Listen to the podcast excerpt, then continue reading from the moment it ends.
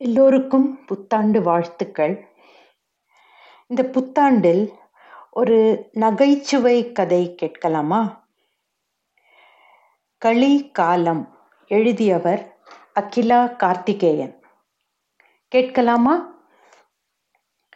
களிதான் நடராஜமூர்த்தியை களிப்படைய செய்யும் படையல் என்பதை யார் சொன்னார்கள் என்பது சிதம்பர ரகசியம். திருவாதிரை திருநாளன்று இந்த களிக்காக ஆனந்த நடனம் புரியும் நடராஜ மூர்த்தி என் மனைவி வெந்தும் வேகாததுமான ஒரு வஸ்துவை வெங்கலப்பானை நிறைய பண்ணி வைத்து களி என்று நைவேத்தியம் செய்தபோது ருத்ரமூர்த்தியாய் தாண்டவத்தை மாற்றி விடுவாரோ என்ற கிளி எனக்கு உண்டாகிவிட்டது. நல்ல வேளையாக இந்த திருவாதிரை நோன்பில் சிவகாமிகளுக்கே முன்னுரிமையானதால் என் மனைவி அகிலாவும் பெண் பிரீத்துவும் வாழை இலையில் வைத்துக்கொண்டு களி எனும் பண்டத்தை வழித்து போட்டு கொண்டிருந்தார்கள். ரொம்ப நல்லா வந்திருக்குல்ல என்று அகிலா எப்போதும் போல என் புத்திரியிடம் கேட்டு வலுக்கட்டாயமான ஒரு ஒப்புதல் கம் பாராட்டை பெற முனைந்தபோது என் பெண் வாயில் போட்ட மிளகளவு களியை விழுங்கவும் முடியாமல் துப்பமும் முடியாமல் மிரண்டபடி என்னை ஒரு பார்வையால் எச்சரித்தாள். அப்போதே எனக்கு களியின் லட்சணம் எப்படி இருக்கும் என்று புரிந்துவிட்டிருந்தது இருந்தாலும் இன்றைய தினம் இந்த களியால் இம்சை உண்டு என்ற ராசி பலன் எந்த ஜோசியரும் சொல்லாமலேயே எனக்கு தெரிந்துவிட்டது அன்றைய சமையல் மெனுவே அந்த அதிகாலையில் செய்யப்பட்ட களியும் எழுத்தான் கூட்டும் என்றாகிவிட்டதில் வயிற்றை நிரப்ப களியல்லால் வேறு கதி இல்லை என்றாகிவிட்டது. களியின் ருசி என்பது கல்யாணமானதிலிருந்து எனக்கு மறந்து போன உணர்வானது.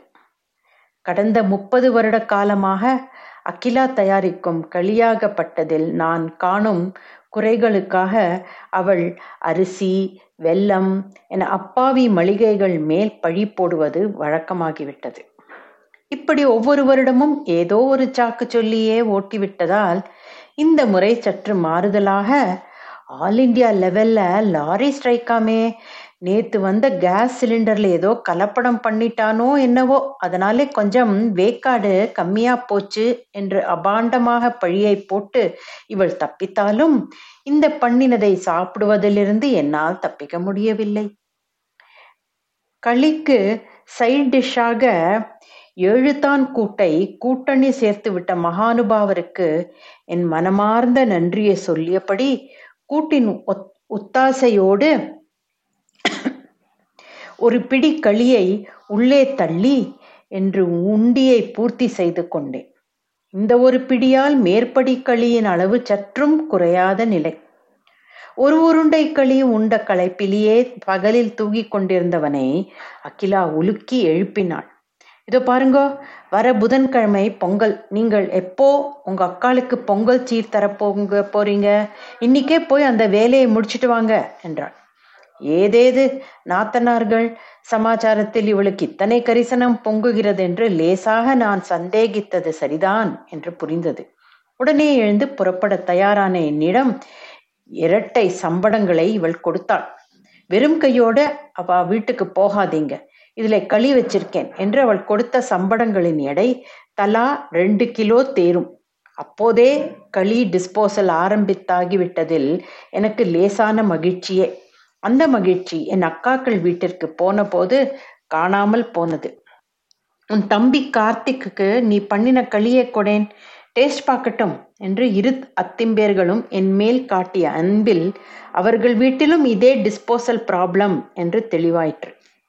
எப்போதும் போண்டா பஜ்ஜி என்று போட்டு கொடுக்கும் தமக்கைகள் அன்று பிளேட்டில் கொண்டு வைத்த களி என்னை பார்த்து கேலி செய்தது. இந்தடா நான் பண்ணின களியை அக்கிலாவும் பிரீத்திக்கும் கொண்டு கொடு என்று அக்காக்கள் இருவரும் நான் கொண்டு போன சம்பளத்திலேயே அதைவிட அதிக அளவை அடைத்து அனுப்பி வைத்தனர். வீட்டிற்குள் நுழைந்ததும் அகிலா புலம்ப ஆரம்பித்தாள். இந்த வேலைக்காரி ருக்குமணிக்கு ஆனாலும் திமிரு கார்த்தால சுட சுட சாப்பிடட்டுமேன்ற அவகிட்ட அத்தனை களியை கொடுத்து அனுப்பினேன் மத்தியானம் மூணு மணிக்கு வந்து இதோ பாருமா இந்த மாதிரி பதார்த்தத்தை நீ கொடுக்கலன்னு யார் எழுதாங்க? எங்க வீட்டுக்காரரு இதை ஒரு வாய் சாப்பிட்டு பேஜாராய் போட்டாரு. இதை பாருமே இதை தின்றதுக்கு பதிலா நான் திரும்பவும் திருடிட்டு ஜெயிலுக்கு போய் அவன் போடுற களியை தொண்ணலாம்னு கோயிச்சுக்கிறாருன்னு சொல்லி அதை அப்படியே திருப்பி கொடுத்துட்டு போயிட்டா கடங்காரி என்றான். ருக்மிணி எத்தனை கொடுத்து வைத்தவள் என்று பொறாமைப்பட்டேன். ருக்மிணி திருப்பி கொடுத்ததை ஒரு பாலித்தீன் பையில் போட்டு குப்பையாக வெளியில் வைத்தாகிவிட்டது. ஆனால் எப்போதும் போல் குப்பை கலெக்ஷனுக்காக சாயங்காலம் வரும் முனிசிபாலிட்டி சிப்பந்தி அதை மட்டும் சீண்டாமல் அப்படியே விட்டுவிட்டு போயிருந்தான். எனக்கு கோபமான கோபம். உடனே எங்கள் குடியிருப்பு அசோசியேஷன் செக்ரட்டரியை தொடர்பு கொண்டு இது விஷயமாக புகார் சொன்னேன். செக்ரட்டரி உடனே பதிலோடு தயாராக இருந்தார் ஹலோ சார் நானே உங்களுக்கு ஃபோன் செஞ்சு இதை பற்றி கேட்கலாம்னு இருந்தேன். உங்கள் வீட்டுக்கு முன்னாலே இருந்த குப்பையை மக்கும் குப்பையா மக்காத குப்பையான்னு முனிசிபாலிட்டிக்காரனாலே கிளாசிஃபை பண்ண முடியலேன்னு கம்ப்ளைண்ட் பண்ணினான். அதனாலே தான் எடுக்கலையாம். கொஞ்சம் கிளாரிஃபை பண்ணினீங்கன்னா எடுக்க சொல்லலாம் என்றார். கொஞ்சம் விட்டால் ஏதாவது ஒரு லேபரேட்டரியின் சான்றிதழ் கேட்பார் போல் இருந்தது. ஆனால் வீட்டில் கேட்பாரற்று குவிந்திருந்த களியால் என் கோபம் கட்டுக்கடங்காமல் போனது. போதிய தைரியத்தை வரவழைத்துக் கொண்டவனாய் அகிலாவிடம் ஒரு அதட்டல் சாயலோடு கேட்டேன். எந்த தைரியத்திலே இத்தனை களையை கிளறினேன்? என்றேன். அகிலாவிடம் எந்த கிளர்ச்சியும் காணப்படவில்லை. எல்லாம் யுவன் சங்கர் ராஜா கொடுத்த தைரியம்தான் என்றாள் நிதானமாக. என்னது இது? சம்பந்தா சம்பந்தம் இல்லாமல்? என்றேன். அவர் பழைய பாட்டெல்லாம் ரீமிக்ஸ் பண்ணி போடுற மாதிரி நானும் இந்த களியை அப்படியே ஃப்ரிட்ஜில் வச்சிட போகிறேன் இன்னும் நாலு நாளில் பொங்கல் வந்துடுறது. வீணா திரும்பியும் அரிசி வெல்லம் நெய்யெல்லாம் கொட்டி பொங்கல் வைப்பாளா என்ன? இந்த களியை அப்படியே மேக்கப் பண்ணி ரீமிக்ஸ் பண்ணிட வேண்டியதான் என்றாள் அலட்சியமாக.